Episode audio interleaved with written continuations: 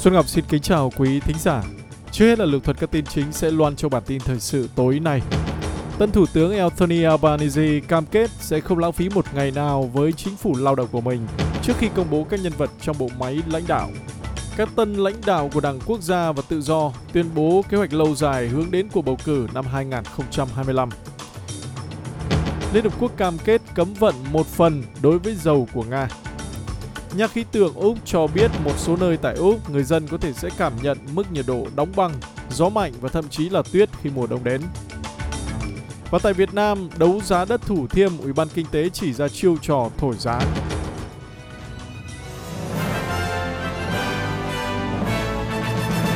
Sau đây là bản tin chi tiết. Tân Thủ tướng Anthony Albanese vừa công bố các vị trí trong tân chính phủ của ông. Sẽ có hai bộ trưởng gốc Hồi giáo đầu tiên trong lịch sử Úc. Ông Ed Husic sẽ tuyên thệ nhậm chức Bộ trưởng Khoa học và Công nghiệp. Bà An Ali, Bộ trưởng đặc trách giáo dục mầm non và thanh thiếu niên. Thủ tướng Anthony Albanese cho biết danh sách chính phủ của ông cũng lập kỷ lục với quyền đại diện của phụ nữ.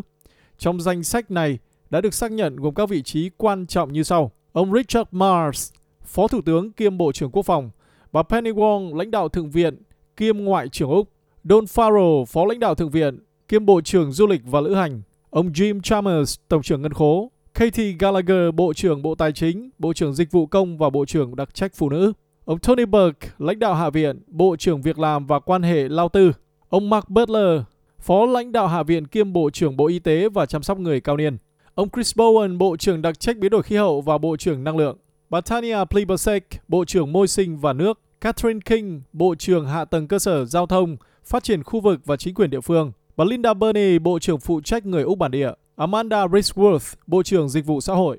Ông Bill Shorten, Bộ trưởng đặc trách NDIS và Bộ trưởng Dịch vụ Chính phủ. Ông Mark Dreyfus, Bộ trưởng Tư pháp kiêm Thư ký Nội các. Ông Brandon O'Connor, Bộ trưởng đặc trách nghề và đào tạo. Jason Clare, Bộ trưởng Bộ Giáo dục. Và Claire O'Neill, Bộ trưởng Bộ Nội vụ và đặc trách Bộ An ninh mạng.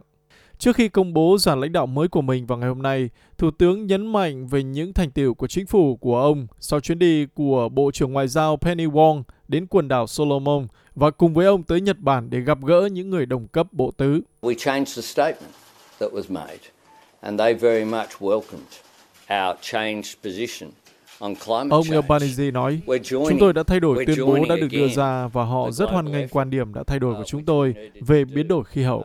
Chúng tôi đang tham gia một lần nữa vào nỗ lực toàn cầu mà chúng tôi cần thực hiện sau 9 năm lãng phí. Và sự lãng phí là điều tôi muốn nói đến ở hai lĩnh vực. Tôi muốn nhắc bạn rằng không nên lãng phí một ngày nào trong chính phủ. Chúng tôi không có ý định như vậy. Trong một diễn biến liên quan tại chính trường Úc, Đảng lao động của Thủ tướng Anthony Albanese vừa giành được chiếc ghế thứ 77 Hạ viện cho một chính phủ đa số. Dân biểu lao động Fiona Phillips đã vượt qua ứng cử viên đảng tự do Andrew Constant để giành được ghế tại đơn vị Gilmore của New South Wales. Bà Zali Stigl đang thúc giục ông Anthony Albanese đề cử một phụ nữ đảm nhận vị trí chủ tịch Hạ viện, đồng thời cho rằng điều đó sẽ phản ảnh tốt hơn tiếng nói của các nữ cử tri trong cuộc bầu cử. Nói với SBS News, dân biểu độc lập của đơn vị Waringa đã nói rằng phụ nữ đã truyền tải đến cho các đảng lớn một thông điệp rõ ràng rằng họ muốn được nhìn nhận và đại diện trong quốc hội mới. Cũng được biết rằng các phe phái của Đảng Lao động đã họp ngày hôm qua để chính thức phê chuẩn 30 thành viên sẽ phục vụ trong bộ máy chính quyền của Thủ tướng Albanese. Cũng trên chính trường Úc, các dân biểu quốc gia trong vai trò đối lập nhưng vẫn sẽ đưa ra những chiến lược mang tính xây dựng khi mà đảng này nhắm tới việc duy trì sự quan tâm đối với những người Úc ở khu vực miền quê. Phát biểu với Ten Network, nhà lãnh đạo mới David Littleproud đã cho biết ban lãnh đạo sắp tới là một nơi tốt nhất để giành lại chính quyền tại cuộc bầu cử năm 2025. Thế nhưng ông vẫn sẽ rút kinh nghiệm của người tiên nhiệm, ông Barnaby Joyce. This isn't a reflection on Barnaby's leadership. This was just about who was prepared to lead the party to Ông Little Proud nói đây không phải là sự phản ảnh về khả năng lãnh đạo của ông Barnaby. Đây chỉ là về việc ai đã chuẩn bị để lãnh đạo đảng tới cuộc bầu cử năm 2025. Và tôi đã chuẩn bị để bắt đầu hành trình đó ngay hôm nay. Bởi vì đó là một hành trình lớn, chúng ta còn cả một chặng đường dài phía trước. Và chúng ta phải bắt đầu điều đó không chỉ với một nhà lãnh đạo có tâm lý sẵn sàng có mặt vào năm 2025, mà có thể đưa cả một nhóm đều sẽ có mặt ở đó vào năm 2025. Không phải sang số nửa chừng, và đó là quyết tâm mà đảng chúng tôi phải hướng đến. Thật vinh dự khi các thành viên trong đảng đã giao trọng trách đó cho tôi. Còn về phía ông Barnaby Joyce thì tuyên bố rằng ông luôn có ý định rời khỏi vị trí lãnh đạo. I went to the election saying that hold, on behalf of the, my colleagues, I'd hold every seat. And we did that, got close to winning another two. Ông Joyce nói, tôi đã tham dự cuộc bầu cử và nói rằng thay mặt các đồng nghiệp của mình, tôi sẽ giữ mọi ghế và chúng tôi đã suýt nữa giành được thêm hai ghế. Rồi chúng tôi có cho mình một vị trí thượng viện nữa. Chúng tôi đã làm được điều đó trong tình hình khá là khó khăn. Tôi luôn nói rằng tôi đang chuyển đổi khỏi vị trí lãnh đạo và đó là những gì tôi sẽ làm. Có lẽ tôi không muốn làm điều đó ngày hôm qua, nhưng đó là cuộc sống, đó là chính trị. Ở bên phía đảng tự do, ông Peter Dutton đã công khai bảo vệ thành tích của mình khi nói rằng ông ấy luôn nghĩ đến lợi ích tốt nhất của nước Úc. Trong một cuộc phỏng vấn với đài ABC, tân thủ lãnh đối lập đã được hỏi về việc một số quyết định mà ông đưa ra trong cuộc sống đời thường đã ảnh hưởng như thế nào đến nhận thức của công chúng. Ông Dutton trước đây đã bị chỉ trích vì nói đùa về việc vỗ nước trước cửa các quốc gia Thái Bình Dương và tẩy chay lời xin lỗi đối với thế hệ người thổ dân bị tách khỏi gia đình.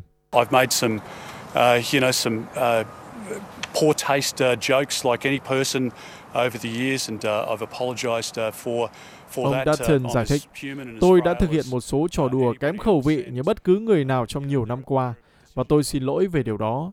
Tôi cũng là con người và cũng yếu đuối như bao người khác.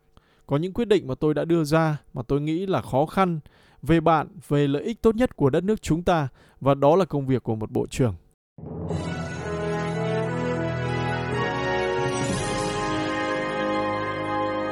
Quý thính giả đang nghe bản tin thời sự giờ đầu của SBS tiếng Việt với Xuân Ngọc chuyển qua tin quốc tế. Về tình hình tại Ukraine, các nhà lãnh đạo Liên minh Âu Châu đã đồng ý áp đặt lệnh cấm vận dầu mỏ một phần đối với Nga sau cuộc hội nghị thượng đỉnh tập trung vào việc giúp cho Ukraine thực hiện gói trừng phạt đã bị trì hoãn từ lâu trước đó, đã bị Hungary ngăn chặn. Lệnh cấm vận đã hạ nhiệt nay chỉ bao gồm dầu của Nga được đưa vào bằng đường biển, cho phép tạm thời miễn thuế đối với hàng nhập cảng được vận chuyển bằng đường ống. Người đứng đầu bộ phận điều hành của EU Ursula von der Leyen đã cho biết động thái trừng phạt sẽ cắt giảm khoảng 90% lượng dầu nhập cảng từ Nga sang EU vào cuối năm nay. Và các yếu tố khác được nhắc đến ở đây bao gồm lệnh đóng băng tài sản và lệnh cấm đi lại đối với các cá nhân, trong khi ngân hàng lớn nhất của Nga, Sberbank, sẽ bị loại khỏi SWIFT, hệ thống toàn cầu về chuyển khoản tài chính mà trước đây EU đã cấm một số ngân hàng nhỏ hơn của Nga. Ba đài truyền hình nhà nước lớn của Nga cũng sẽ bị ngăn không cho phân phối các nội dung của họ trên lãnh thổ EU. Đến với Pakistan, cựu Thủ tướng Pakistan Imran Khan đã cho biết cả nước muốn có cuộc bầu cử mới sau cuộc tuần hành của những người ủng hộ ông ở Islamabad dẫn đến đụng độ với cảnh sát. Cựu ngôi sao cricket sau đó trở thành thủ tướng đã phục vụ trong hơn 3 năm rưỡi cho đến tháng trước khi mà ông bị lật đổ bởi một cuộc bỏ phiếu bất tín nhiệm trong quốc hội. Phát biểu với Sky News, ông Khan cho biết ông có kế hoạch tổ chức thêm các cuộc biểu tình phản đối cho đến khi các cuộc bầu cử mới được công bố. The people of this country want one thing elections. They do not want a, a foreign imposed government on. Uh, uh, Ông Khan nói, người dân đất uh, nước này muốn một điều, đó là bầu cử. Họ không muốn một chính phủ áp đặt của nước ngoài về việc các thành viên trong đảng của chúng tôi được mua bởi hàng triệu đô la. Mỗi người được đề nghị để họ đổi phe và sau đó thì chính phủ bị loại bỏ. Và vì vậy chúng tôi cảm thấy thay vì ai đó áp đặt chính phủ của chúng tôi lên đất nước của chúng tôi thì hãy để người dân đất nước này quyết định. Cần nhắc lại rằng ông Khan gần đây đã tuyên bố rằng việc ông bị cách chức là kết quả của một âm mưu có tổ chức của Hoa Kỳ. Hoa Kỳ đã phủ nhận bất kỳ vai trò nào trong việc chính trị nội bộ của Pakistan. Nay đến với tình hình khí hậu tại Úc, nhà khí tượng cho biết một số nơi tại Úc người dân có thể sẽ cảm nhận mức nhiệt độ đóng băng, gió mạnh và thậm chí là tuyết khi mùa đông đến. Dự báo sẽ có gió mạnh ở Sydney và bờ biển phía nam của New South Wales trong đêm nay. Trong khi đó, gió Tây thổi mạnh được dự báo sẽ tràn qua dãy núi Blue Mountain vào ngày mai thứ Tư 1 tháng 6. Jackson Brown của nhà khí tượng cho biết, thời tiết lạnh giá là do hệ thống áp suất thấp sâu trên Adelaide hiện đang di chuyển về phía bờ biển phía đông. Powerful cold front moves across southern Australia with damaging to possibly destructive winds and low level snow. Một đợt không khí lạnh rất mạnh di chuyển khắp miền Nam nước Úc với sức gió rất mạnh và tuyết ở cấp độ thấp. Giờ đây hệ thống thời tiết này đang di chuyển về phía đông và bắt vào tình hình thời tiết dự kiến trên khắp miền Nam Queensland, từ bang New South Wales, ở ACT và Melbourne.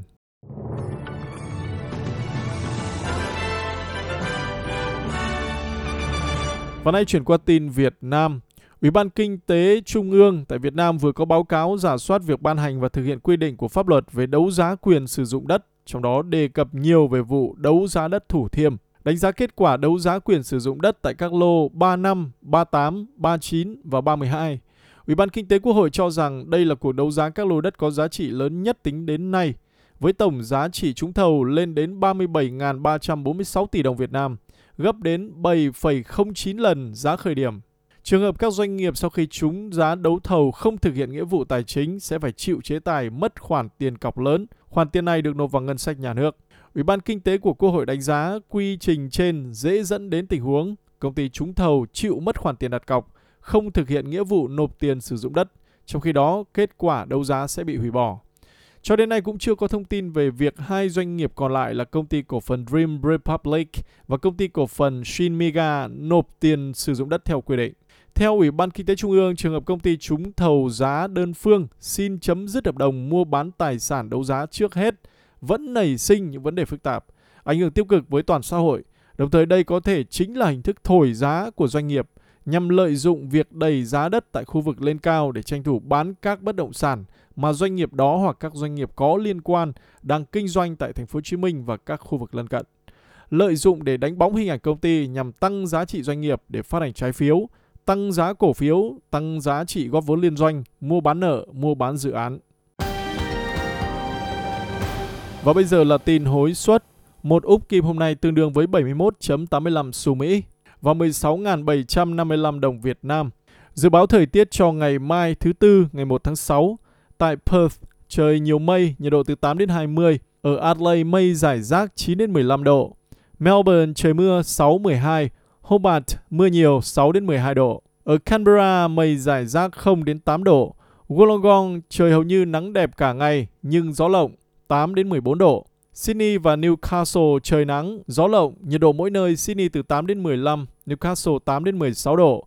Ở Brisbane nhiều mây 14 19. Tại Cairns trời nắng 18 đến 28 độ và tại Darwin mây giải rác nhiệt độ thấp nhất 24, cao nhất 32.